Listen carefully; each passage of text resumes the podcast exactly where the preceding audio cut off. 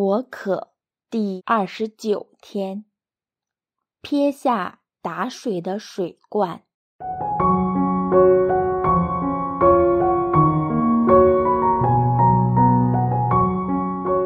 相信大家都曾经有过这种痛苦的经验，就是你心爱的人不明白你，不明白你的痛苦，不明白你的难处。不明白你的心情，不明白你的苦衷，这种痛苦真不足为外人道。这越是你心爱的人，就越是难受。这种不被明白的感受，会带来极强的孤独感，仿如这个世界再没有人明白你，能够用适合你的方法去关心你。这种状况持续越久，人就会越失望，时间越长，失落及绝望感越大。这些状况经常发生在夫妻身上，因为彼此视对方为最亲近的人，应该是最明白自己的人，但希望越大，失望也越大。奈何，因为大家的需要不同，所以期待也很不同。这个落差带来很多的误解，很多的争执及冲突，甚至乎分离。所以，一有一些人放弃从其他人身上去满足自己的需要，而转移到物质或其他欲望之上，例如。名誉、地位、享乐、财富等等，无论是从人或死物身上去寻找，每一个人都有着一些渴求及欲望，没有例外。所以，每个人生命之中都在追求一些东西，而获得这个东西之前，都是在渴求之中。或可以说，在干涸之中无一幸免。越能够尽快知道自己所需要及渴求的东西，就越快可以致力去寻找，越快可以得到满足，获得心灵及精神上的慰藉。所以，生命可以称为一个不断去寻找埋藏在我们心底深处的。渴求的过程，这个过程需要我们不断尝试，通常需要在跌跌碰碰中才能找到真相。可惜的是，很多人穷其一生也找不着，到生命的最后一刻，仍然活在干涸之中。所以。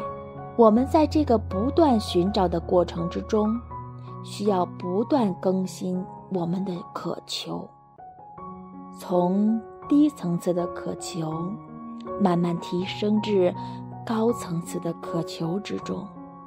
名誉、地位、享乐和财富，都属于低层次的渴求。这些都不能够长久的满足我们真正的需要，反而令我们越追求，欲望就越大，渴求就越难被满足，是一个无底深渊。渴求人与人之间的关系，是一个高层次的渴求，是很多积累了更多人生智慧。即能够更看透事物的智者所追求的，正如我们今天一开始所提及过的经验，要满足这方面的渴求，一定需要双方很深层的互相了解，亦需要同一程度的彼此渴求，需要我们穷其一生的努力去学习及达至圆满。无论我们能不能从人的身上去满足我们在心底里的渴求，我们都可以肯定，在我们心底里最深处的渴求，不是来自外物的事物，也不是来自人，而是来自创造我们的造物主。因为我们都是天父所创造的，所以唯有他最知道我们每一个人的需要，只有他才有方法。满足我们这最深层的需要，只有他，才能持续的及永久的满足这个需要，令我们不需要在其他较低层次的欲望中去解我们的渴。我们都知道，建立任何关系，如要有成果，都需要双方面的配合。而我们可以肯定，天主对我们的渴求，远远超过我们对他的渴求。所以，我们可以完全信任天主，并可以肯定，如果我们将我们有限的生命投放在这个关系之上，我们不但没有可能落空，还将会结出无尽的果实。这无尽的果实，就是我们生命再不感到干枯，不会再感到不被明白，而我们永远也不需要在别处寻找其他解渴的方法。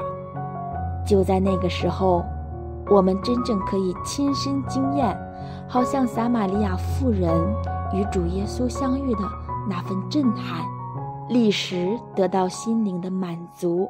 整个人被改造，毅然放下打水的器皿，兴高采烈地四处与其他人分享与主耶稣相遇的这份礼物。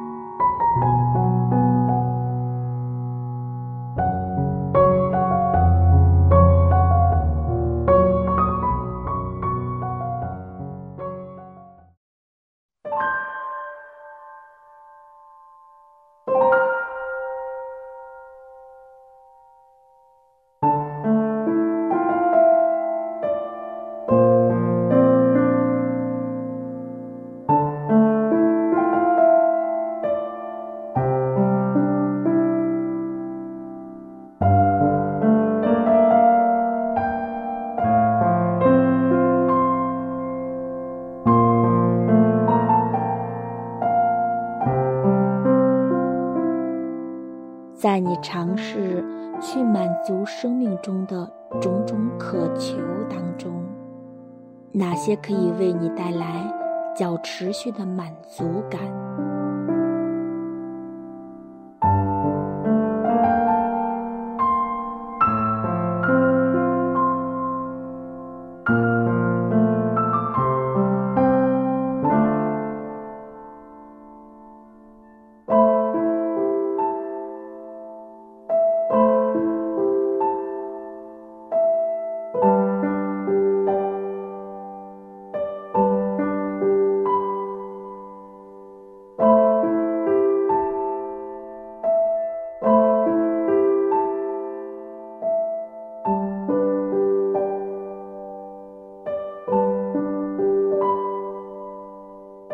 在你生命中，哪些欲望及渴求，你不断尝试满足，却不能够为你带来持续的喜乐及平安？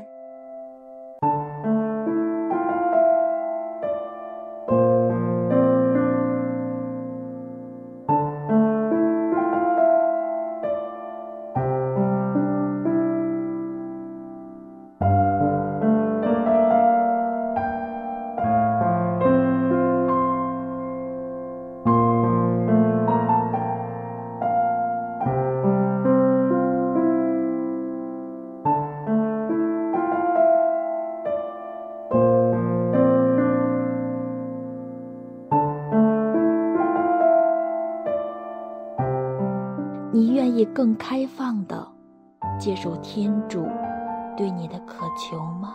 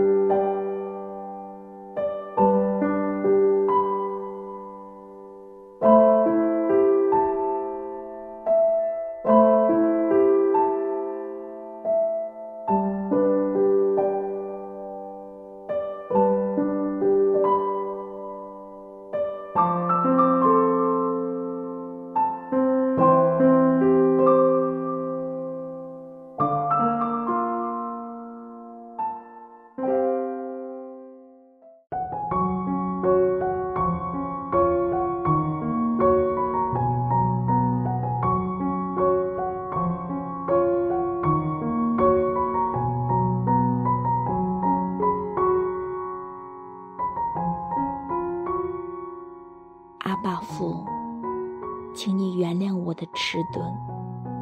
我不断在生命中竭力满足其他欲望，以为可以帮助我填补心灵的那份孤寂及空虚，而多年来的不断尝试也没有成果，也不会为我带来心灵的喜乐及满足。我竟然继续追寻那些不重要的东西，没有开放的接受你对我的渴求，令你不断守候着我。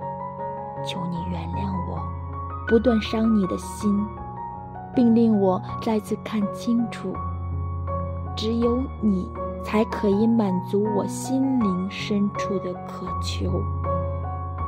天父，请帮助我。让我全心的投靠你。以上所求，是靠我们的主耶稣基督。阿门。愿光荣归于父、及子、及圣神。起初如何，今日依然，直到永远。